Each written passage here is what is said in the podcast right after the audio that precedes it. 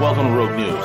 We are the preeminent geostrategic, geoeconomic, and geopolitical news show on YouTube and on the web. Join us for hard-hitting analysis, behind-the-scenes strategy, and brutal commentary.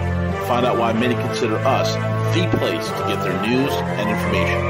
Check us out, at roguenews.com. Follow us on Twitter at Real Rogue News, Facebook, and most of the popular podcasting apps. Most of all, remember to subscribe, like, comment, and share.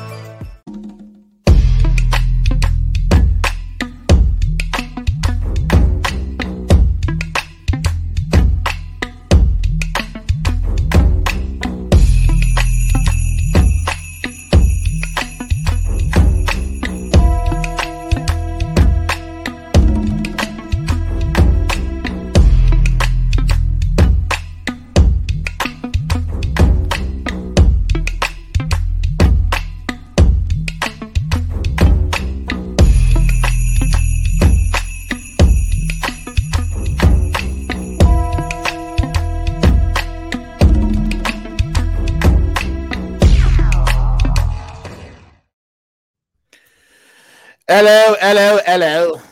This is the great game, and we have with us a real geostrategic, geoeconomic brain trust. The one and only Matthew Ehret is here. And uh, I'm glad we're actually doing this show, Matt. I'm glad that we're actually going to expose this ponytailed wearing, just, just coffee house hanging yuppie from God knows where, what rock he crawled out of. And of course, I'm talking about Peter Zeihan, who's an absolute moron. First time I heard of this jackass was probably a month ago, where he was invited to speak to some forum about the Russia Ukraine conflict. I've never heard of this idiot before. And it's within five seconds of him opening his mouth and mispronouncing every single major theater of conflict from Bakhmut to the Donbass to the Zaporozhye Bridge, mispronouncing everything. I was like, this guy's not no analyst. Then you look him up and you realize he has a fake degree. And what I mean by a fake degree, a political science degree, which means you're just a retarded, you're a slightly retarded lawyer. You're about that level. So this is what we're dealing with. And this shows you how low rent the intelligentsia in the West is. It shows you he's symptomatic of the low rent intelligentsia that are in the West, that are in the United States in particular, and how this idiot literally like creates narratives and storylines out of a Tom Clancy novel, or as one, uh, as someone on Twitter so aptly put it, from something out of a Call of Duty video game. This guy has no business talking about the subject matter he talks about. He has no experience in what he talks about. He doesn't understand the history or the context of it. And he will never show up to a real debate against someone like Matthew Ehret or even myself because he, he'll run away from that. His ideas are completely indefensible. So, with that being said, Matt, let's destroy this nonsense. Folks, the one and only Matthew Ehret, CanadianPatriot.org, RisingTideFoundation.net. Get his books. You want you want a geopolitical masterclass? Go to RisingTideFoundation.net. Go check out the Canadian Patriot. You want a real historical breakdown? Get Matthew Ehret's books as well as his wife Cynthia Chung's new book. Get those books. Get his Substack, and you will understand what the hell is going on. And you want to? Eh, eh, eh, it's, it's the only way forward. With that being said, Matthew. I'm yeah, thank you, V. Yeah, I'm I'm happy to to join you today, and, and it, indeed, I also did not have Peter Zeihan really on my radar until just a few months ago, and people, yeah, you know, obviously, I, I have a, a pretty positive assessment, as do all three of us, of the multipolar alliance. The just looking at the overarching operating system that is emerging, um, there there there are obviously, adm- admittedly, similarities in outward form of the type of world order that the Eurasian leadership is calling for.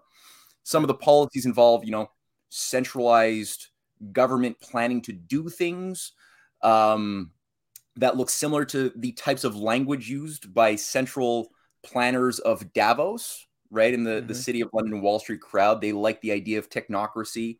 There's certainly technocratic elements in uh, Asia as well. The, the key difference is that the concept of value, where you place your values, what your priorities are, what the designs are that animate your thinking about the past and the future, that shape the, the present battles that are being waged and they are being waged anybody who says there are no battles and everything is controlled opposition are have to ignore a hell of a lot of real life facts to miss the fact that yes there is a battle and the the operating system is premised in the in the case of eurasia as we've all talked about week after week after week year after year after year when you look at what is being done what is being built it is premised on breaking out of limits to growth, superseding the current limits and scarcity by creating abundance, by investing in the minds of people and encouraging them to make new discoveries that can be translated as quickly as, as possible to the industrial productive process underlying agricultural, industrial, other other modes of production, including um, leaping to better and better forms of power generation that allow you to do more with less effort input.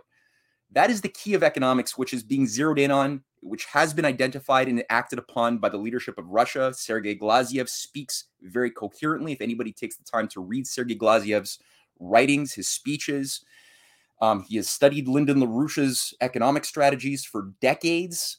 The leadership of China currently have are, are on board with Glaziev, and you have a complete coherence of civilizational forces around Iran, Russia, India is increasingly on board with this thing. Pakistan, China is leading the charge with the Belt and Road, which is has expressions all over the world.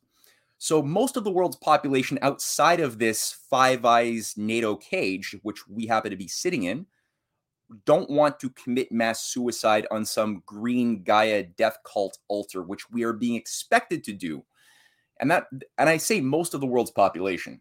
So characters like Zeihan were introduced to me because you know certain readers, people who read you know read my stuff, listen to, some of my interviews, were saying, well, what you're saying is is being contradicted by Zeihan, this guy Peter Zeihan. I'm like, who is this guy?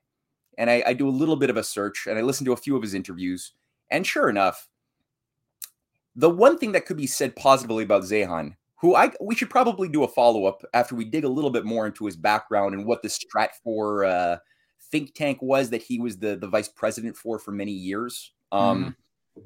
We should look into that, maybe do a follow up. But basically, the one good thing that could be said about the guy is he speaks with confidence, which is what a lot of people want to hear. They want to hear people who sound like they are absolutely confident with their with the words that they use because we don't have leadership. We have a lot of confusion and so it's kind of like a flotation device. You know, you you just see the the vibe of confidence, and when you're when you're drowning, that's like oh something which floats. Let me hold on to it unquestioningly.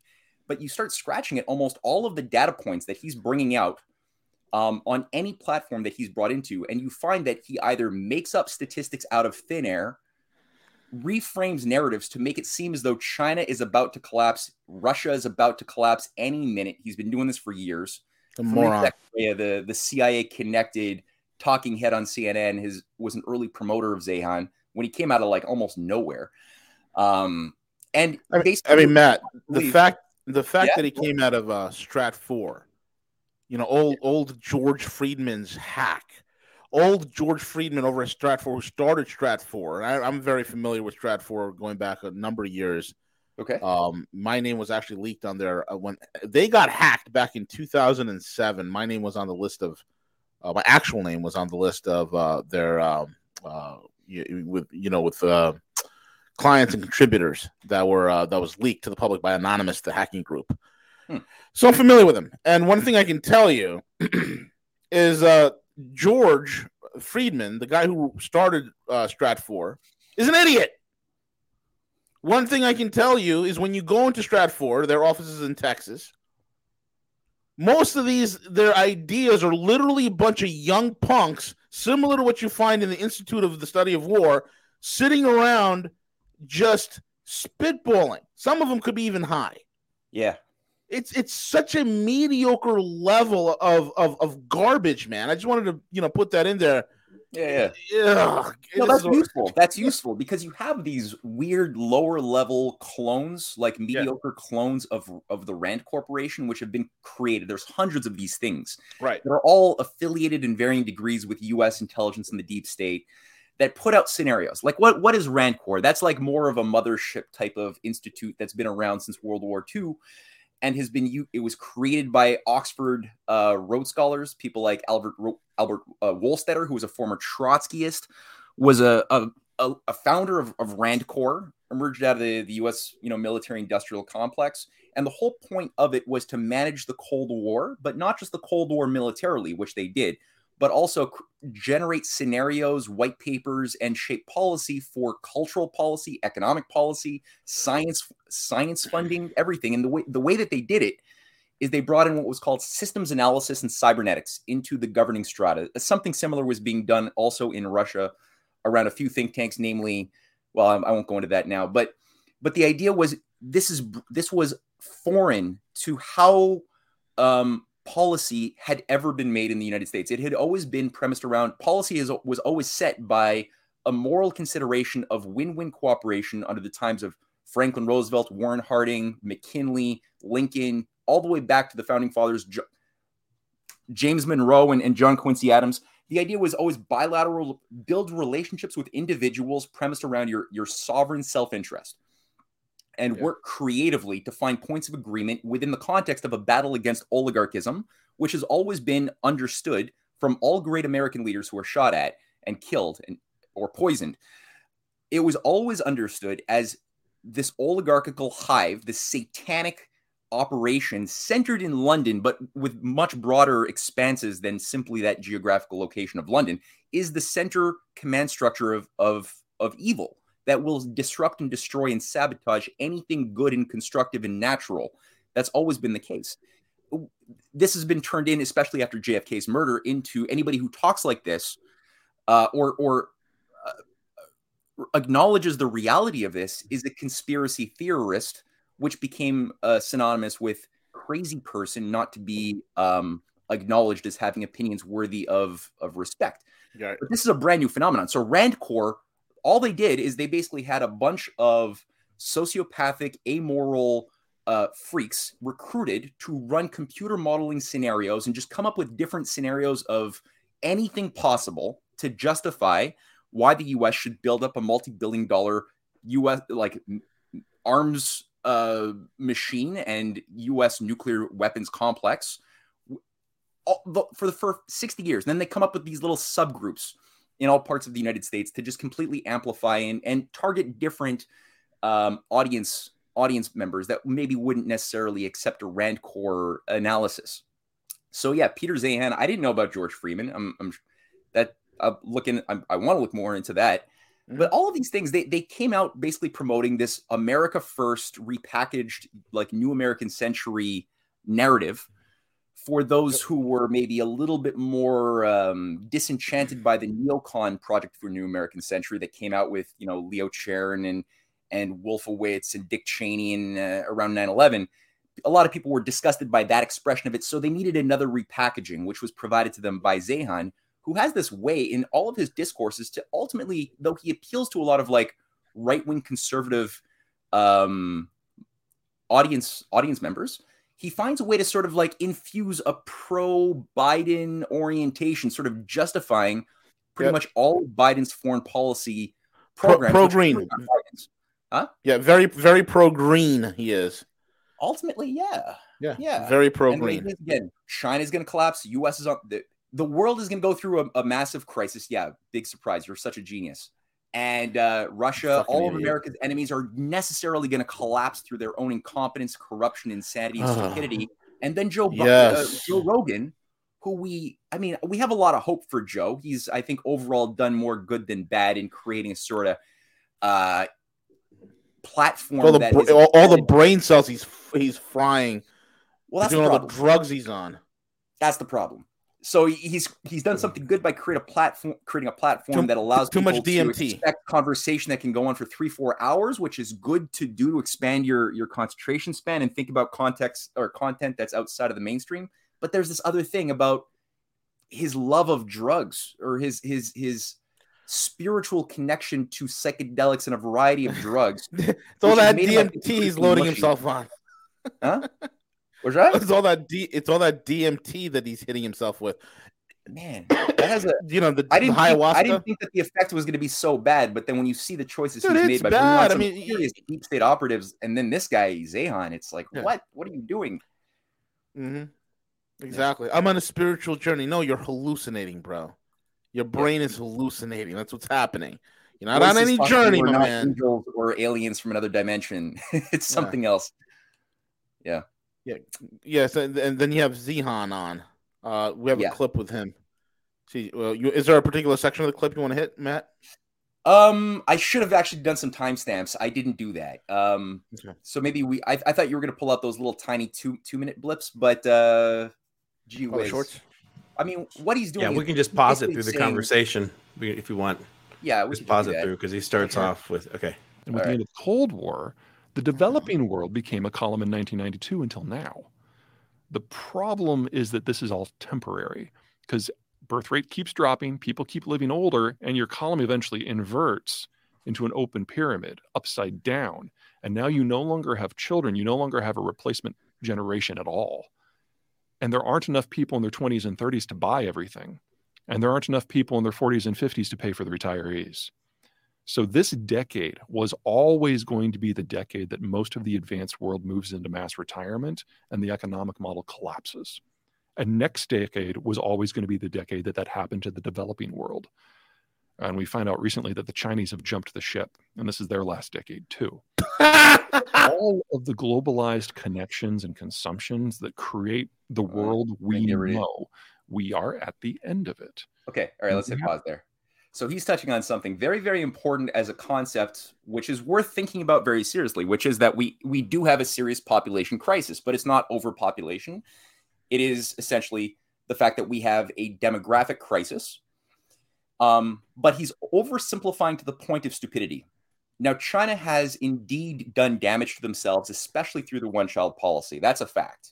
There, there was massive child, like what do you call it? Um, um, babies, uh, female baby children throughout the 80s, especially, were being killed en, en masse because there was Yep. this one child policy. That is something which China admits was an error, and they have since tried to heal, and they've been working very good at healing from it, but they still ha- are have the the problem is not resolved.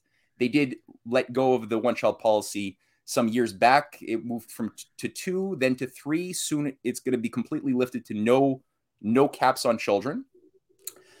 Now the um, the points here that are being missed is that number one, this is not a China policy, and it never was. This always came in from Henry Kissinger and the Club of Rome, especially the Club of Rome being the the institute that was uh, created to justify computer modeling to control population growth of the world. And this was brought into the Bilderberger groups. It was brought into the Davos early Davos summits in 1973. And it was always done as a spearhead of the Neo Malthusian priesthood. So this was what was brought in to China in uh, the very late 70s, early 80s. And it was done on the condition that if China wanted to access industrial capabilities, they had to do this other thing, which was part of Kissinger's NSSM 200 uh, document, which 19, in 1974 called for the U.S. foreign policy being converted from formally its its initiative or its um, ambition was to promote scientific and technological progress to most of the world. Even though it didn't do that, that was still on the surface the U.S. foreign policy agenda priority list, um, and that was just converted into depopulation of core countries Ethiopia, Mexico, uh, Indonesia, Malaysia that wanted industrial progress but if they did they would then use the the resources under their soil which Kissinger identified as being in the US um, strategic interest to maintain and control. Thus depopulation had to be the US foreign policy outlook. This was why the club of rome models were then brought into China as part of that package. Now the thing with China is they currently don't have enough people to replenish their uh, their pe- their their population. I think it's 1.5 or less uh, children per uh, couple. That's very bad. However, the thing with um, China versus us, it's it's it's all about, and this is what Zeihan doesn't want you to look at. It's all about the rate of change, the orientation, the trajectory, not where you're at at the moment. And this is where we start seeing a very different picture from what uh, Zeihan is is conveying. Number one, it takes a lag effect when you go from what where China was at in 1970, which was very low industrial base. It was on par with many third world countries, very low life expectancy, um, high infant mortality, to being to doing what the West did in 300 years. They're they're compressing that into like 35 years. right, that's a lot of of change. There's a lag effect between the effects of the change on the overall um, population growth patterns. Like you could look at the the Renaissance period in the 15th century. Look at the demographic uh, population uh, patterns. This is what the environmentalists will all say is a proof why human beings are a virus, because they say, well, look, up until the Renaissance, our populations never never went far above 1 billion and then after the renaissance you see this giant spike this hyperbolic rate of growth to the present where we're, we're now at 8 billion they say, well, it's that's because we're a virus. Now, the reality is the Renaissance itself began generations before the population spike. It takes time culturally to start seeing the material effects of scientific progress. So there's always a lag. There always has been, there always will be a lag. However, what you can see is that China has gone from the year 2000, where they had 3% of their population living in middle income, 3% in the year 2000. Now they're at 52% of their population living in middle income. And you could also see simultaneously the average life expectancy, which Zeihan never talks about these things, having gone from 65 years of age 25 years ago up to 76, no, sorry, 77.1 years of age as of this year on average, which surpasses the USA, where the USA was once by far the world's um, superior nation as far as longevity, average life expectancy for men and women. Now it's collapsed down to 69, uh, 76.1 uh, years of age. COVID didn't help. We lost 1.8 years on average over the uh, the period of, of the whole pandemic. Um, these are rates of change that could only be solved by embracing scientific and technological progress like we once had in order to create abundance. Because if you don't have abundance, you have scarcity. If you have scarcity, you have triage. If you have triage, like no ability to produce to to have the energy available to sustain your old people who are retiring your young people who are not wealth producers yet because they still have 20 years of being you know basically of, of being incubated in in the culture being you know learning things in school before they could become a taxpayer and a and a member of the working force. These are this is called overhead costs. If your society doesn't have enough workers but more than workers if it doesn't have enough technological power of production to create abundance that would then sus- uh, sustain those people at the end and the beginning of their lives, you're in a big, big pyramid, as Zeihan talks about. But it's not about quantity of people, it's about the quality of the overall system. And when you look at China, they have surpassed the USA on every point of measurable production and abundance creation, on every single point. And the overarching orientation is towards um, prosperity on every degree. They don't have a need for scarcity to do triage in China because they actually are utilizing technology for the service of us. Whereas here, we're creating scarcity. We're shutting down our food production intentionally. We're shutting down our infrastructure intentionally, our energy access intentionally. That's by design, which, if you listen to Zeihan, he would have you believe that the US is actually in a much better place, despite everything I've just said. You know, the thing is, every Western country runs on this completely fictitious fake model known as the GDP model, mm. which is it, it's a it's a weird accounting thing where government expenditure is counted as economic growth, which is the most ridiculous thing in the world, mm. and it is also um, a thing where fifty percent of the actual economic output is nothing but reshuffled debt. Yeah. And what that simply entails is you have an overinflated number. So when, when when Barack Obama called Russia a gas station masquerading as a country, I call the United States a two to six trillion dollars, a, two maybe four trillion dollar economy masquerading as a twenty trillion dollar juggernaut. I call it a Ponzi scheme masquerading as an economy. And this is what most Americans and most Westerners don't understand. Your numbers are all fake. When you use P, you know PPI, purchasing power parity, right? Or the PPP, that is a is not, even though even though that's not a you know 100 percent or even per or perfect, it's more closer to the mark. And mm. when you look at PP, uh, the you know the uh, purchasing power parity, China has already blown the doors off of us three years ago. Yeah, that's the reality of in every real metric, man. It's unbelievable. Yeah. Another metric uh, that's worth looking at also is the question of patents. Like if you look at the overarching, the overall number of patents that have been um, or patent applications, China uh, globally there's something like 3.4 million patent applications globally. China accounts for 1.59 million of those far beyond anything of Western governments. And a lot of this is private individuals who have ideas, they get it patented. It's not all institutions. So there is, I mean, on on every important uh, variable you want to look at, and we could keep on point bringing up variables. Um, China is far in the lead in terms of overarching productive powers per labor um, per capita. This is something which has increased on par, like massively in China, whereas in the same frame over the last cu- couple of decades, it has decreased per capita in the West.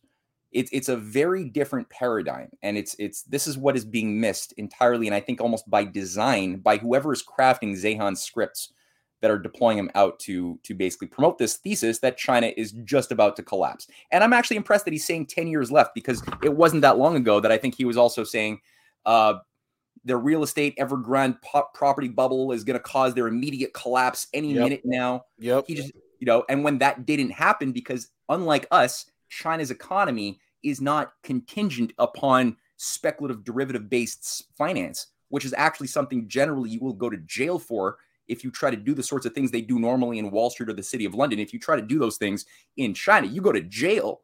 And so, because their whole economy was not sitting and relying on their their real estate speculative bubble that did get too overblown, it wasn't that big of a deal. It was it was very well contained, and they're still dealing with it in a pretty good way. But they put a lot of people in jail. They forced the CEO of Evergrande to empty out his whole um, all of his savings to pour into bailing out his own company. Um, like they did shit that that we only used to do back in the 1930s when we actually had leadership by putting. We had a Pecora commission.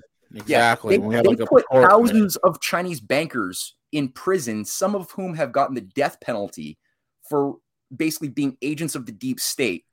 4.6 million Chinese officials have been punished already since Xi Jinping began his anti-corruption campaign in 2012. Yep. That's huge. Huge. 4.6. A lot of them death penalty. And, and, and here, here's the dead ringer. Yeah ever since that, and this is the dead ringer. This is what I want people to pay attention hmm. to.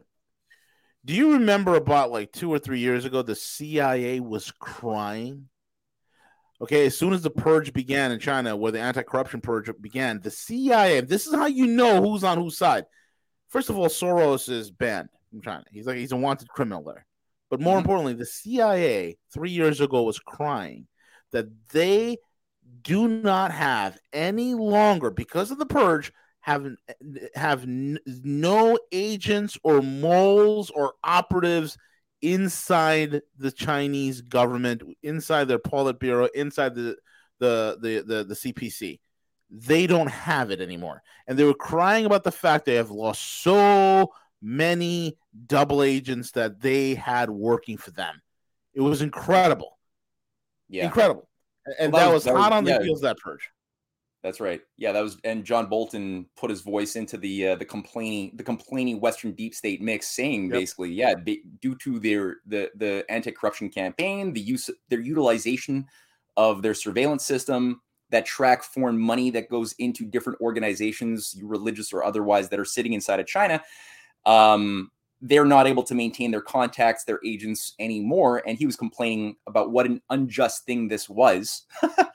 um, but yeah, no, I mean China's at at war. People are acting like, oh, will the war happen? Is there going to be a war? It's no, wake up. There already has. We're living in a war. There has been at no point over the past, I would say, several decades, there has no not been no war. It's just our idea of war is so Hollywoodized and kinetic that we don't see that real war in the real universe is m- much more asymmetrical than than Hollywood films would have us believe. There it has been an ongoing intention and actions have been following from that intention to destroy undermine uh, the Chinese civilization as an as an entity, as a civilization, just like they have been trying to do with Russia, as an entity, just like they have been trying to do with the United States and European countries as viable civilizational entities. They there's been an effort to destroy from within and from without using economic, cultural war, other forms of war,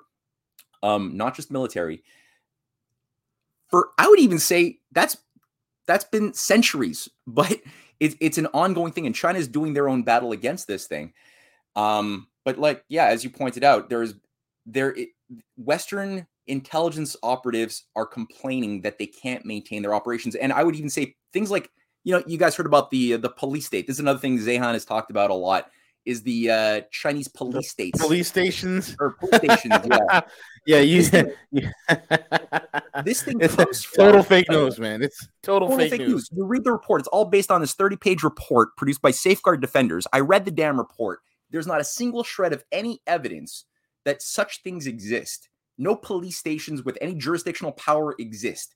You have di- departments within embassies that are that do have as part of their mandate trying to track down and uh, coerce any way possible different criminals who are part of the who have avoided prosecution inside of China um, since 1989. They've been trying to convince them and and intimidate them. I would I would say to on their own volition get on a plane and face trial back in China um, because there's again millions. Canada has taken in over 100,000 Chinese super rich oligarchs in the past 20 years alone. Or no, since 1997, when the first major purge after 1989 happened. 100,000. This represents trillions of dollars of money that they took with them that produced an entire government, an anti Chinese government in exile operation running the growth of the biggest real estate bubble. Like the reason why we have such a big property bubble that grew up in, uh, blew up in Vancouver and Toronto, as well as a giant um, money laundering system that's tied to a lot of Chinese billionaires that are, is also associated with little shell companies and and uh, little fake mini banks in the Cayman Islands, which is all part of this this housing bubble, offshore offshore money laundering uh, system. It's all under British controlled jurisdiction, and these are these are people who are only here because if they stayed in China, they would now be in jail or executed. They and yet dumb Canadians who listen to things like um, Ezra Levant or Rebel News's foreign policy. Uh, Oh assessments, God! they're Oh, like man. that oh look this is the chinese government getting their revenge on the opium wars by destroying our economy these are all agents of sh- of of the big bad cpc destroying our economy from within and it's like wait a minute It's not. It's not. It's not our. It's not our politicians. racist son of a bitch sorry don't mind me yeah go ahead no, go, go ahead. No, uh, it, it- no, it's never us. It's it's never the West Western countries and their idiotic uh, politicians and their moronic bankers that are ruining their country's economies and, and, and, and standard of living. It's always it's the red Chinese, and before that it was the red it was the red Russians, and before and then somewhere in the Middle East it was the crazy Muslims that were doing it. Uh, it- it- these people, it's never them. It's never them. Why? Because they're the smartest, Matthew. They're the most brilliant. They're the best. it's Oh, yeah, ridiculous, uh, man. these are the people who like lined up to buy freedom fries it's the same it's the same and, and we need Yep. to uh, to have a little bit of of self-examination because we've been profiled a lot of good people with conservative values who don't want a great reset have been profiled their grandparents were profiled and and traumatized and catered to all of their prejudices were fed during the cold war were whole like demons that caused little baby boomers when they were kids to like hide under their blankets fearing nuclear war at every single moment.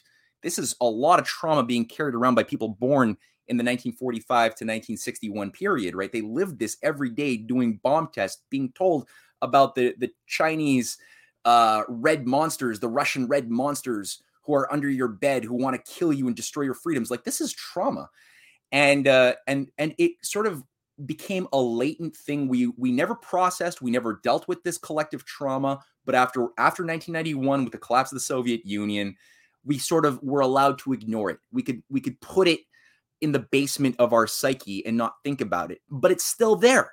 And the spellmasters the neurolinguistic programmers the people managing the, the the tom clancy narratives that are being deployed to cater to our prejudices and our fears they understand that this is all they have to do is act upon the subconscious. That's how they craft their stories and frame their narratives of like Putin, uh, the big bad supervillain who's also a delusional wannabe demigod's new Hitler Stalin, who's also like, you know, falling apart according, you know, he's got a neurological degenerative disease and he's shaking as Peter Zeihan says he is. Um, and it's only like a, a minutes before he's going to keel over. Uh, of course, none of this is, applies to Biden. No, none of this. So it's, it's all psychological, just project Freudian projection of our own immorality and the immorality of our own leaders onto those of China, of Russia, of other countries who yeah. really just want to survive and not looking at our, and not self-examining our own failures and what we've allowed to grow as monsters in our own basement and our own backyard. One of the common highlights amongst all these uh, Western pronunciators is that they all of them use projection all of them. Mm-hmm. We were listening to the Condoleezza Rice speech talking about, you know, this is from a few years back, talking about, oh, you know, there's a problem when large powers go, you know, go uh, uh, awfully wrong when they go, you know, uh, become uncooperative, mm-hmm. you know, and they start using uh, sanctions and economic warfare and military coercion to to bring subjugation and consensus. I'm like, wait a minute, you're projecting, bitch. you're doing exactly what we do in the United States. And you got guys like this moron Zeihan, who's does the same thing. He's literally look, I look at his face. He, he has that retarded look. He, he looks like the guy who sits around and sniffs his own farts all day. Similar to a Paul Krugman, just a, a, a low IQ moron. CG, you want to play a little more of this? Yeah, a little. Here's the next two minutes. Okay. And so, what are the other problems that they're encountering that leads you to believe that they only have 10 years left? Well, without young people, we've seen their labor costs increase by a factor of 14 since the year 2000. So, Mexican labor is now one third the cost of Chinese labor. Their educational system focuses on memorization over skills. So, despite a trillion dollars of investment in a bottomless supply of intellectual property, pause, pause, pause, pause, pause, pause. This can go on for hours. Jesus Christ. This guy can't be this dumb. This guy cannot be this dumb. First of all, the education system is not based on memorization. In fact, it's our education system that's actually based on memorization. They look, they're a country that is developing supercomputers at a rate that, that has far outstripped us here in the West. Number one. Number two, they're a country that just created an artificial sun and had it burn at 25 million degrees Fahrenheit for 17 minutes. Okay, they're the ones who are already on the forefront of messing around with fusion technology and whatnot. That doesn't come from memorization. That comes from innovation. There's a reason why Huawei was sanctioned to oblivion and not allowed to proliferate in the West. It has nothing to do with spying capabilities. It was the only phone you could buy that didn't have intelligentsia, CIA backdoors to it. And to prove the point, they were willing to put the whole entire code in, in open source. Third, it would have crushed Apple. It would have been the end of Apple. In fact, Chinese tech companies are way ahead of anything the U.S. are doing. Case in point, I can go to Shenzhen. CJ and I could put a, a, a CAD drawing for a Rogue smartphone. We could put it in at 9 a.m. in the morning. By 3 p.m. in the afternoon, there will be a working model on our desk. That is a rate of speed and supply chain efficiency that the West could only dream of. It is not even close. That doesn't come from a memorization population or education. That comes from real intellect and real creative thinking. Matthew. Yeah, no, absolutely. I mean, you could say, yeah, for a period, there was copying because we had once been the leaders of technological progress. And hey, we China copied off the Germans. We copied off the Germans. That's what gave, gave us the industrial boost.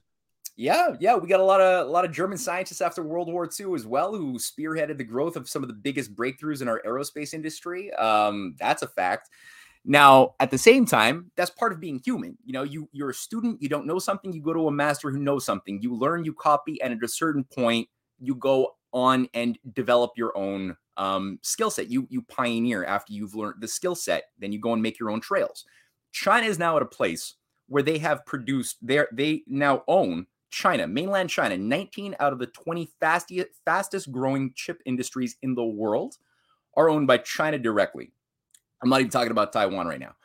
They have access to the most important strategic deposits of rare earths and other other vital um, elements that are that are important for the breakthroughs in quantum computing, AI, other like machine learning, other forms of uh, expression for the future technological uh, leaps that will be made. And you just pointed out fusion power. They have they have mastered nearly every domain of fusion because there's many pathways to get to fusion: hot, cold. Um, there, there, there's so there's stellarator technologies, laser fusion, tokamaks. You've got so many approaches. They're not putting all of their eggs in one or two baskets. They're spreading it to e- expand the possibilities of creative breakthroughs happening in all domains that could then find benefits in other pathways. They're doing it with, they've become a world's leading uh, force in space tech. Whereas the US has shut down all of our space ambitions back when JFK was killed. I mean, the peak investment in terms of per GDP, like dollar per overall investment into NASA and space space tech overall, as as far as percentage of GDP, the maximum was 1965. By the time 1969 rolled around, it was already being cut in half. By the time NASA killed or NASA was induced to kill the Apollo missions back in 1973, it had fallen down to 1%. Then for most of the next 30 years, it was less than 0.5%. It's barely up beyond, it's still less than 1%. It's a fraction of what's needed. and on top of that, we just have our students in science who are only allowed to do computer modeling for engineering, space tech, nuclear. They're not allowed to build anything to test their ideas out. Whereas in China, they're they're actually their students are provided the resources to build prototypes. Their scientists are allowed to build prototypes in the real physical universe to test whether your ideas fit the universe or not. Computer models, binary codes will not do that, which is why we have failed. And when we cut China off of any collaboration with the U.S. Uh, space scientists back in 2011 with the the Wolf Act, which basically said, "Oh, China is a malevolent actor. We cannot share dual use technology like space." We the idea was that we were going to shut down and destroy their ability to stand on their own two feet, two feet and have a, an advanced aerospace industry. It didn't happen. What happened? We ended up destroying our own space industry under people like John Holdren, the great Malthusian psychopath who's who was you know the Rhodes Scholar head of Obama, uh, Obama, and then Biden's science policy. Uh, his his mentor John Holdren too uh, oversaw the shutdown of space and uh, nuclear fusion investment, while China became the pioneer with Russia. Together, they are working right now at constructing at, at putting online a science base on the moon for a permanent colonization program of of science and automation they are going to have the only viable space station with the the Tiangong, um, the Heavenly Kingdom um, space station, which will soon be the only one in the world. And they're working with Gulf states, African states. They're they're welcoming um, nations of North America and Europe to join them. Some only a few have in, in Europe so far, but they're they're saying let's all do this together rather than bomb ourselves to smithereens. So yeah, they're pioneering eh, new things. They have high speed rail and maglev rail. We got none of that stuff. Oh yeah, we have the MTA, man. We got MTA New York. Train goes over 80 miles an hour, starts starts rattling. I remember those trips on the MTA going into the subway and, and whatnot, just rattling. My teeth are rattling. And you got to pray if it goes over 80, 85, it's going to derail. And I go right into the Hudson River, man. It's no joke. Yeah, no, that it's a thrilling. It's it, really is. No, I mean, it's it's embarrassing. We're still using technology from the 1950s we are, and this is why I keep yeah. telling people: it's like we are a third world country with a third world economy, with third world politicians looking for a third world currency, which is soon to be rectified. Yep. yep. And here's the thing, man. When you look at uh, like here's another thing, right? China put up a space station up in record time. Yeah, record time. Russia's doing the same thing. We can't even compete in that regard. When Elon Musk went rocket engine shopping, where did he go? Russia because we we don't make crap here, right? Our yeah. biggest exports are trash, recyclables, and pornography. We're very good and adept at that. That's why I believe the future of America is sweatshops and sex work. Like it, it's it's literal. Like me and Velas, we have this running joke that the future of America is going to be from that book by uh, by uh, Steve uh, uh, uh, Stephen Nielsen or Neal Stephenson, which is called uh, Snow Crash. Right. Oh, I gotta read that. Write it down. I'm like, that is the future of the United States.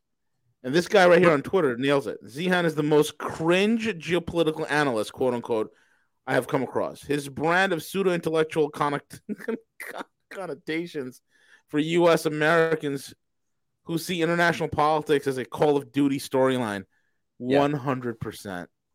And then right there, they have a little uh, screenshot from a, I think it's a 2009 assessment by Stratfor, the the you know organization he was the vice president of at the time, essentially just predicting 10 years, 2009, 10 years until China obviously collapses. Um, there's nothing original in Zeihan's assessment that he didn't get from either his Mediocre. own make believe think tanks, uh, run by you know jackasses like this fellow who I don't even know his name with no no real life world experience, who just put stuff out catering to prejudices. New American dominance. Yeah, you know, because you know America, you know the, the, rest of the world, they all steal technology for, uh, from us because we're so dominant. But you know the thing is, you know they copy all our tech and they steal all our IP, but they steal and they utilize IP that we don't even have. We don't even have it in. We're not even they're fielding it. It's not even. A, yeah, that's that good. I mean, because you know that must be that's maybe we have what they're doing with their their quantum computing is they're going into the future with their quantum computing machines to steal oh. future discoveries we haven't made yet and then bringing them back to the present Oh, that's what it is. I just went to Peter, QAnon. Yes. QAnon land there. Yes, that, that makes sense. That makes sense. That makes that sense. Could be and here's the yeah. thing, right? Yeah. One of the things that's, that this idiot Zeihan has said, he said that the, the cost of labor in Mexico per hour versus the cost of labor in China. Anybody can look it up. The cost of labor per hour in Mexico is three dollars and ninety five cents. The cost of labor in China right now is four dollars and fifty. Right, four three ninety five an hour plus four versus four fifty. Obviously, China's a little bit more expensive, but guess what, man? If you want things done at a high level, okay, whether it's high tech, bleeding edge, or even a high level, or even mass produced at a very high quality, okay, with the volume that you need, okay, there's only one place to go. That's China. If you want the finest uh, straw, uh, uh, cowboy hats, or boots, you go to Mexico. Me- there's some great boots coming out of Mexico. In fact, I own two pairs of them. They're a company called Thursday Boots. They're designed in New York. They're made in Mexico. Phenomenal. Okay. Uh, you want to do something high tech. You're not. You're not doing Mexico. You do. You're. I mean, they're trying to. I mean, BMW just recently put a factory up there and, and, and you know, Volkswagen had a long-standing factory up there as well. But so they also have you know long-standing factories in China as well. So that's the thing. So the, the, the in, in other words, what I'm trying to say is this: the scale doesn't make sense, right? If I'm doing bleeding edge, I'm going China. If I'm going high tech, high volume, precision manufacturing, I'm doing China. If I not doing that, I can go to Mexico. Mexico is more of a competitor to South Korea and and uh, in in terms of of a manufacturing um, uh, uh, rival. They're more of a competitor to India. They're more of a competitor to Vietnam. It's not even in the same economies of scale. You see what I'm mm. saying? Yeah. Mm. So it's not even the same economies of scale. So he's right saying that they have a lower uh, lower rate. That's like saying women get paid less than men. Of course they do, because of the t- kind of jobs that they pick, right? It, it has so uh, on the surface, it's like, oh my god, wow, China is going to collapse. Their labor rate is higher than Mexico's. Oh my God, that's it. Oh my God, they're going to collapse. But no, it's not even in the same economies of scale, man. It's unbelievable. I got to play this next yeah, next yeah, two minutes. Matt, I'm, I'm, I'm cringing this here. this is the best. Here we go. Nationalistic cult of personality and it's very difficult for the Xi administration to even run it because it's not an administration anymore. No one wants to bring Xi information on anything. So, like Putin lied to his face, for example, but last last February about the war, saying, "Why would I invade Ukraine?" And you can see in some of the the presses, the the defense guys in the back of the room, like they didn't want to say anything because she has a history of shooting people he doesn't like. Uh, and so they, the, the, Chinese were the only country that was caught with their pants down when this all went down. Uh, the Biden administration is basically taking the trade policy of Donald Trump and running it through a grammar checker and putting it into institutions. So we now have tech barricades that prevent the Chinese from buying the equipment, the tools, or the software that's necessary to make semiconductors. In fact, hit pause. Yeah, yeah. This guy's a colossal fucking moron. It, it's my God, man, I, I've never heard anything so stupid in my life. First of all, for the uneducated public, okay, Matt, I'm gonna, I want to, I, I went on a microchip rant uh, a while ago. You guys could actually find that video here on on on the channel. Okay, the microchips that everybody has a hard on for these days is an open source technology created by ARM. ARM is a British company. They created an open source for risks, RISC uh, uh, computing and ARM chips, right? And these chips are, you know, what started out as, as at nine nanometers and seven nanometers, five nanometers. Now we're down to like three nanometer chipsets are open source. Now, the technology is, is put out there by the British companies and some uh, companies like TSMC, uh, Taiwan Semiconductors Corporation, they have gotten the jump on it because they're able to do again economies of scale, do it at a very high level, and coming out with the most highest level chips. TSMC chips are the ones that power your iPhones. Okay, your iPhone A15, A16 processors are all TSMC processors with high levels of silicon added to them for their processing speed. Now, China was before this whole Huawei debacle happened. Huawei was pioneering their own ARM architecture chips, which are known as the Kirin, Kirin 9000s, Kirin uh, uh, 9200s, which are super fast. They were on the verge of being the first into nano three nanometer three nanometer uh, nano uh, chip size before the whole blockade happened. And if they would have launched the three nanometer chip size, they would have done so three years in advance of TSMC. Hmm. The other major chip maker is Samsung. Okay, so those are the, your big chip makers. Now, th- this chip making stuff is not hard to do. This is not some impossible level thing. It's impossible for the United States. There's no way the U.S. could ramp up a chip industry here. It's impossible. Okay, you can put up a chip factory. It'll take you 11 years with all the regulations and trying to get the the the, the populace geared up to for for production, trying to find the talent to work there, the whole nine yards. It's going to take you minimum 11 years, right? But you'll and and and in 20 years you're still nowhere even you know putting a dent in the bucket as to where you should be in terms of global chip production. It's not even close. China could ramp. China's already ramped. They already freed themselves out of the trajectory of uh, the the the um, the uh, uh, embargoes that have been pay- placed by the Biden administration when it comes to ARM processors, right? And mm-hmm. they're doing it with Kirin. Okay, they're doing it with uh, with MediaTek. They're doing it with. Uh, uh, I mean, there's so many companies right now that are making their own homegrown silicon, very very high tech, extremely fast, but and it's surprising for, to people like this idiot Peter Zeihan who just you know stays in a, in a closed room, maybe a, a closet in his master bedroom, and sniffs his own farts all day and comes up with these crazy ideas. That this type of technology cannot be done by a populace that just has an education system that just simply is a memorization education. No, we have creative engineers working there, and amazing things are being done. Matthew. Yeah, no, I, that well said. And uh, no, I, I mean, there's a lot of moving parts to a semiconductor industry. You know, it, it's not just like the factory. You need you need uh, very very sophisticated chemical plants. Uh, you need to access the raw materials, process them. You got to be able to have a whole. There's a widely integrated system on top of the semiconductor plants themselves, and then I mean laser tech. You you need so many things, so many moving parts, and the U.S. Maybe if we go back to 1971 when there was still a viable industrial base, it had a capacity to do things like that and retool industrial capable because uh, you know an industry that makes cars can can be retooled to make a lot of other things. It's that's how we won World War II. We did retooling. Um, so that would that was a capability we once had. That's that's more or less gone now. I mean, it's, more- it's totally gone. There's no way a tank, uh, a car factory today could make a tank. It's impossible. Can't do it.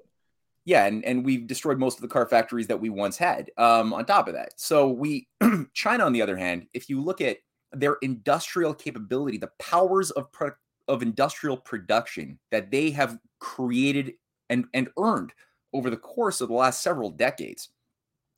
It gives them not just the power of of producing consumer goods the way it has often been the case under under you know globalization from 1980 to, to 2010 yeah cheap shit comes from china. It's it was a lot of that was driven by selling stuff to the consumer market cheap for dollar stores and other things. That was a process that they went through. They're ending that process. Now they have a whole made in china 2025 program. They're they're moving to the next phase qualitatively of their development experience as they mature as a species caring about their own self-interest. So they have a capacity now of production that we we've lost a long time ago.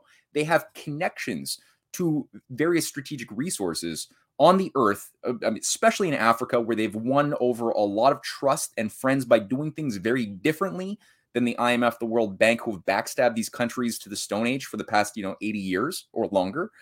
They have they they have access to that and they have an, a serious look with government backing towards pouring the resources into space mining not just lunar mining which is a big part of their space program but also asteroid mining things of that sort. That that's something which they are working very hard at putting online which will create give them an edge that we could only dream of and that we could we could be involved with cooperating with them on these things too as the chinese government has put forth the offer many many times. So what peter zeihan is saying by the idea that Biden is is just tweaking um, Donald Trump's economic foreign policy towards China. Where which, which was over from? wait, wait, let, let, me do my Peter Zeihan impersonation. I need a man bun. so what we've done is what we've done is we just he looks like he's high, right? So soft spoken, like a very effeminate man that he is.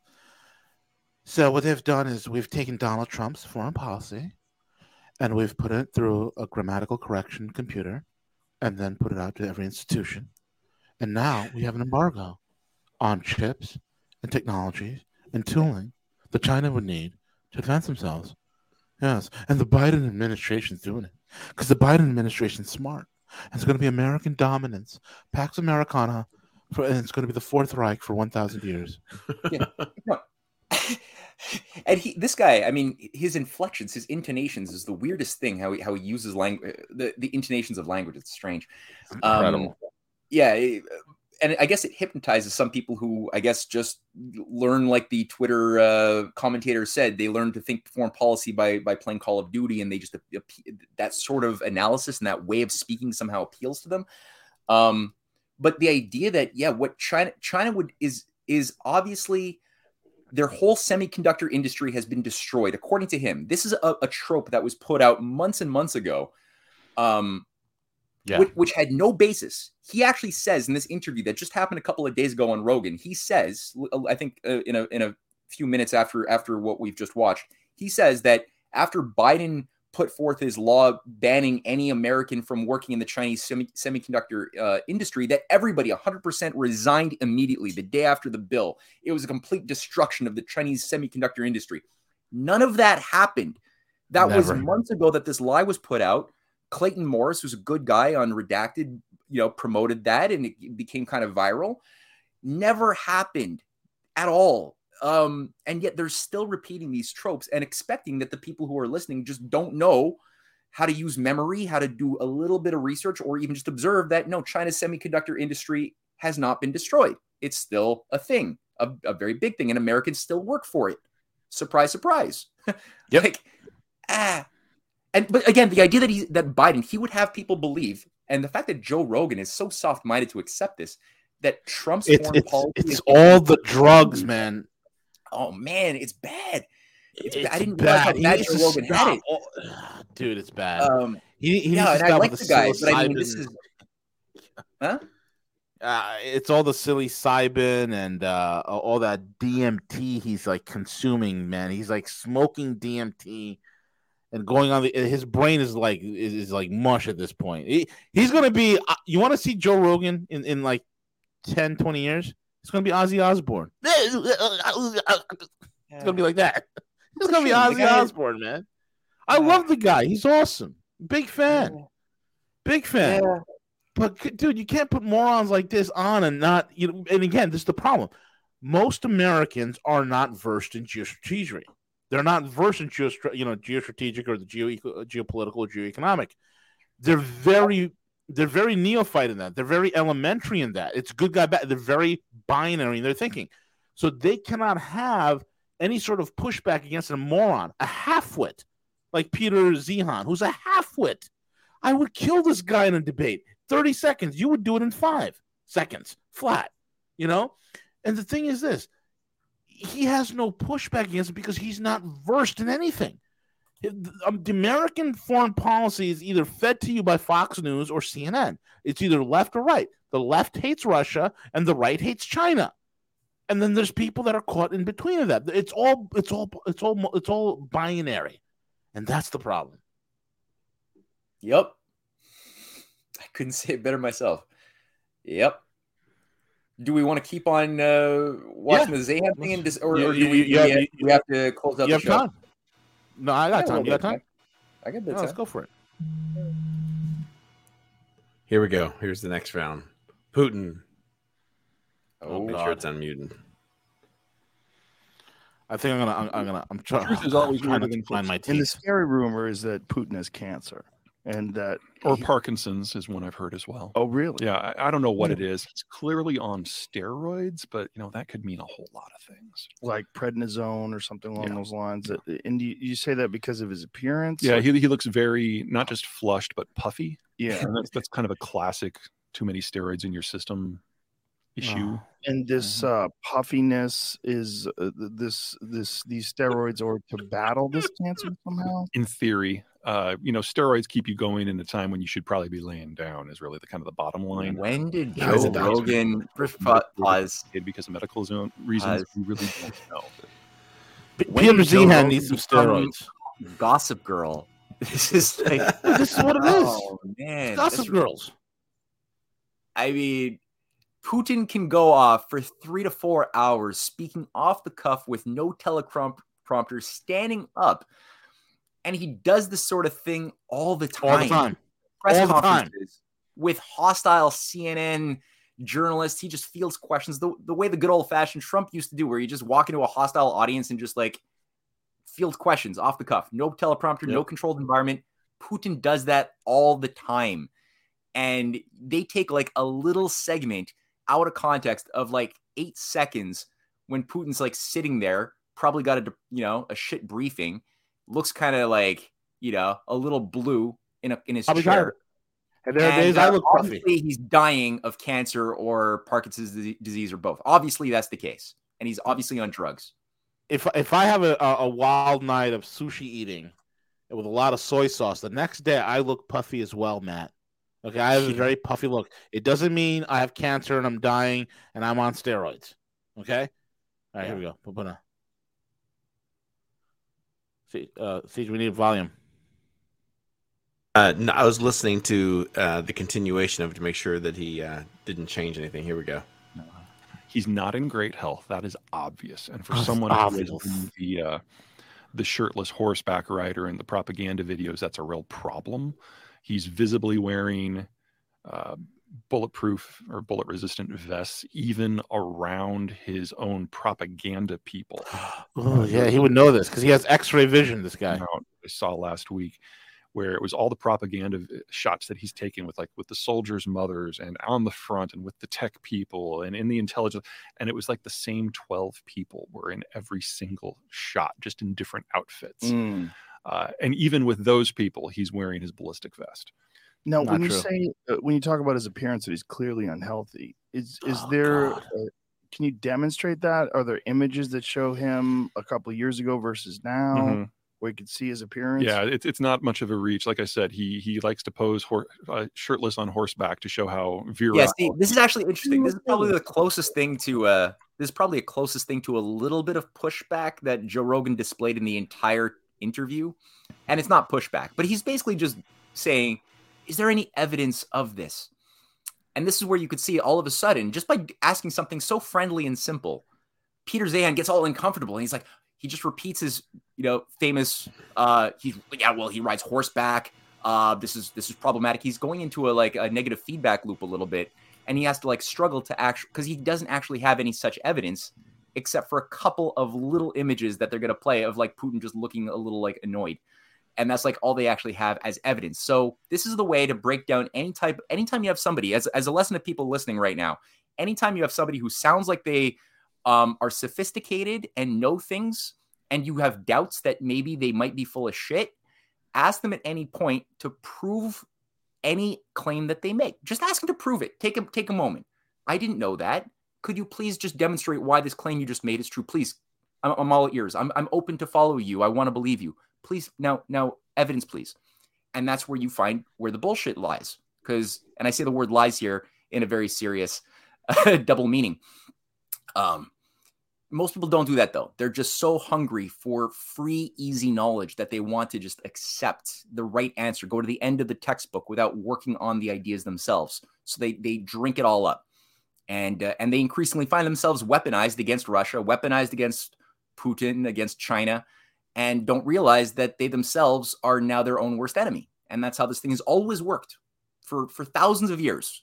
How how do the Yep. how does a small clique of sociopathic oligarchs representing a, a, a fraction of a fraction of a fraction of humanity maintain influence over the the vast majority who have everything to gain by working together and simply saying no to their power structures it's simply by this. We all our, our stupidity our, our lack of self-awareness is capitalized upon by those forces who do know the science of mind better than most of us do and they know how to work our prejudices. They know how to work flattery because if somebody flatters you how oh you're so smart. We all you're you're such a smart person. I, I you're much more inclined to listen or or to um respect whatever else they have to say than if they start out by saying that's a fucking cockamamie stupid idea.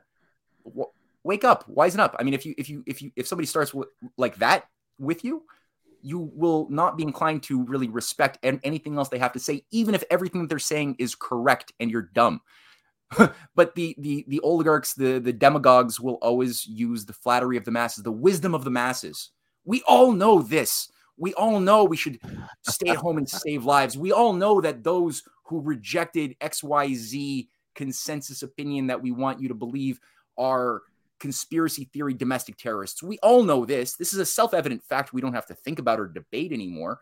So and then they can move the, the masses like a giant uh, mob the way they want them to and the way every co- color revolution works to destroy Yeah. governments you don't you work the prejudices of the masses it's, it's simple and it's it, this is what peter zeihan is is a low level but influential tool and people need to and poor joe shame on joe rogan i mean i really hope this guy gets a slap of reality at some point and gets back He needs on- credible guests on there, man. He needs like, oh, it's just so bad. It's so bad. But this ties into the aliens thing too, right? Because Joe Rogan is also obsessed. He he puts more importance on alien disclosure than he does actually understanding or combating the real oligarchical deep state operations that have taken over control of Western governments over generations. He cares more now about the alien thing.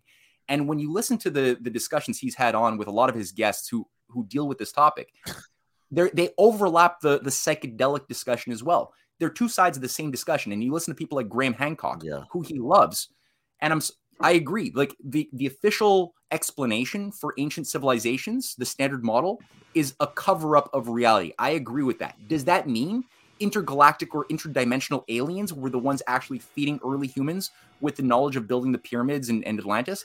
Not necessarily. You don't have to go to that leap either. So a lot of people reflexively they see the bullshit of a standard model that doesn't conform to reality of ancient pre you know pre-history civilization and then they will say okay because the official narrative is bunk the other opposing any opposing narrative must be thus true which is where all of a sudden if you look at graham hancock long enough there's a lot of good info that that joe rogan adores this sort of thing.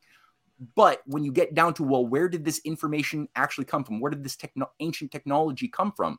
It gets you right into the door of psychedelics that allowed early people to um, have communication with interdimensional aliens that live on another another wavelength that gave us this information that allowed us to make the pyramids and other things um, so it's part of the new spirituality and if you look at It laurance is. rockefeller right laurance rockefeller who founded the Disclosure Project that brought in John Podesta, Hillary Clinton, Bill Clinton back in the 90s to start this new unification of all UFO organizations under a new umbrella. This guy was also simultaneously, this is the fifth Rockefeller brother. He was the, the simultaneous funder, the major bankroller of Terence McKenna and all of Yep. Terence McKenna's work on psychedelics and psilocybins um, and mushroom, magic mushrooms. All of that was bankrolled by Laurance Rockefeller throughout the 1970s, 80s. Tavistockian operatives like Barbara Mar- Marx Hubbard, neurolinguistic programming operations that came out of Esalen Institute, Stanford. All of this was being bankrolled by the same agency that was simultaneously funding the growth of a new UFO cult to try to explain not just how modern technology came into being by other other celestial uh, entities in the 1950s and Roswell who crashed and gave us, and we reverse en- engineered their technology, or just you know, there's there's different variants of these of these things that Joe Rogan listen to him enough, and you get all sorts of guests and analysis on this topic. That that only you know some some other ones say, okay, maybe uh, maybe the Roswell thing isn't exactly how it happened, but but it was you know uh, the aliens interfacing with the oligarchy of the Earth in order to provide them a special set of tools to control the masses because we're too dumb to control ourselves. So the oligarchy chose the favorite people, and it really becomes like religious um, mythologies are cooked up. Because how do you combat an oligarchy if they're interfacing with intergalactic or interdimensional aliens who have all of this superhuman power? Well, you you can't. It's like almost as if they they were communicating with gods or angels, right? Why why would you bother as a lowly mortal? Why would you bother to try to fight such a thing? You it's Yeah. it's it's a it's a failed cause w- before you even start. So just go back to sleep, slave. Maybe you can get out okay, you know. And the and they also explain, well, where did humans come from? Obviously, we're we couldn't have just descended from apes. That that popular Darwinian explanation is wrong. So what else could be true? Well, how about we were some alien hybrid fused in a laboratory between apes and aliens and then produced us like the, the movie prometheus gets across and you know this is like a popular other macro narrative which is being circulated in the zeitgeist to get us to ignore the evidence that the universe is actually creative that it's made by god that it's creative that there's an, an intelligent design because at the end of the day who created the aliens was it another alien species that found chimpanzees in that alien planet that fused them with their alien uh, hybrid thing? And if so, where did that alien species come from? Did they Exactly. get fused? If not, where And, did you that, know, and I can do this now for hours, right? Yeah, Uh, exactly. And, and, and yeah, sorry. Go yeah, ahead. and, and, and, and symptomatically, this is all the signs, this whole alien talk and this woo woo and mushrooms and DMT and ayahuasca are all symptomatic signs of a godless society. When you take God out of it, when you take the divine intellectual creator out of it, who created all these things, this is what you're left to. You're you're left to going on these the the psychobabble trips using chemicals that excite the brain, and and and, and here's where we are, and it, and it fits so closely to where I mean all this alien disclosure and all this stuff. It's setting us up for where the elites in the West want to take us to. They want to take us into the metaverse. They Yeah. want to take us into into a realm where it's all fantasy all the time because that is the only thing they have left to sell us.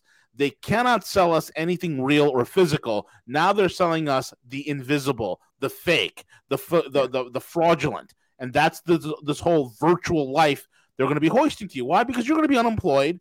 You're going to be at home. You're going to be given universal basic income.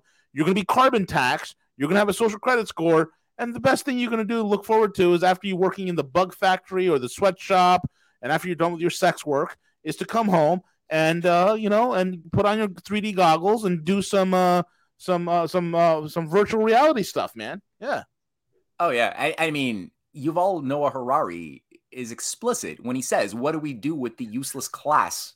It drugs and video games is his only two solutions. That's the only two ways. He doesn't explicitly state depopulation, which is also part of the the mix. But for those who are allowed to live in this dystopic world that Peter Zeihan wants us to believe is the great American century coming on, um, no, they have a lot of video games and drugs. Like, the great American century. You, you, you know what, who he is? This guy is somebody who read Tom Clancy novels his entire life. The insurance salesman known as Tom Clancy. That's who he read. That's his entire worldview is is is is, is, for, is created by Tom Clancy and Call of Duty. That's it. That's what Yeah, he is. It is lame. It is that lame. God, Um, it's so terrible. Yeah. So again, Joe Rogan, if somebody I mean, I'm I'm sure I'm pretty sure Joe Rogan's not gonna end up listening to this, but by God, by God, get off the get off the psychedelics, let go of the aliens thing for a bit, put that on the wayside, revisit, please revisit your actual history and science and think about how your mind works without drugs first. Because a lot of people, you know, that's the thing I always get at. Yes, there might be things that we can learn by psychedelics. I'm not trying to say that all drug drugs should be completely discarded. But what I am saying is don't skip steps. Before we try to like Yeah. open up new horizons for the mind using drugs, let's try to actually figure out how this tool called our mind works without the drugs. And then let's Yeah. have that conversation down the line. Because most people they just skip steps and they're like, just give me the transcendental feeling experience of Yep. speaking to to entities in my subconscious through all sorts of, you know, psychedelic ecstasy, LSD derivatives and other things but it's like just try to like get to know yourself first know your mind make some discoveries see how this tool functions and then see if you want will it be made better by the use of the of drugs or not but don't skip the steps because otherwise you become a mushy minded fool who's ripe for all sorts of rockefeller mk ultra operations which is another thing by the way anybody who looks at the the ufo and we've talked about this in, in previous shows if you look at the origins of the ufo cult phenomenon that emerged out of the cold war the same figures who are running MK Ultra, which is where LSD 25 and other psychedelics were all developed in the military industrial complex and CIA. All of those core figures, like Henry Tizard, there's many others, and I document this in a chapter of my oncoming book, were the same people who were also promoting the UFO alien disclosure thing going back to the 1950s. It's Yep. the same operative seeing this as two sides of the same psyop that would emerge or culminate with a new global slave class that would have new religious names and new religious orders that they would worship that would be tied to both psychedelics, tribalism, and a neo-paganism to replace the, the former, you know, Judeo-Christian systems that had animated the past 2,000 years of human civilization as a new alien religious cult would be brought online at some point. It's always part of the the objective for a new great narrative, which, by the way, is the name given to the Vatican Great Reset Davos project for the new myths of the 21st century and beyond. They Oh, call yeah, it the new narrative. project. Yep. So don't buy that stuff. That's this is this is foolish. Instead, look at what China, Russia, Iran, other countries that represent Christianity, Islam, Confucianism, Buddhism, uh, all of the the the actual nations of the world today that don't want to commit mass suicide on a technocratic feudal altar. Look at what they're doing. Look at what we used to do before many of us here were even born. But look at what made our societies once great that we've lost.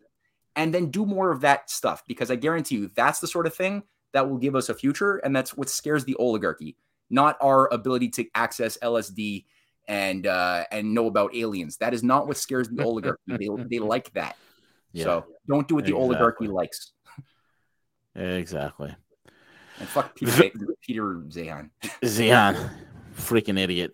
Yeah. Yeah, freaking idiot. Anyway, thank you all for listening in. This is the great game with Matthew Ehret, and we absolutely crushed Peter Zeihan, who's an absolute moron. Oh God, Joe Rogan, please, man, I'm praying for you, brother. You got to wake up. You got to wake up. We need to get. We need. We need. Um, Western populations need to escape this binary thinking, this left-right uh, paradigm, this false narrative. They need to escape that.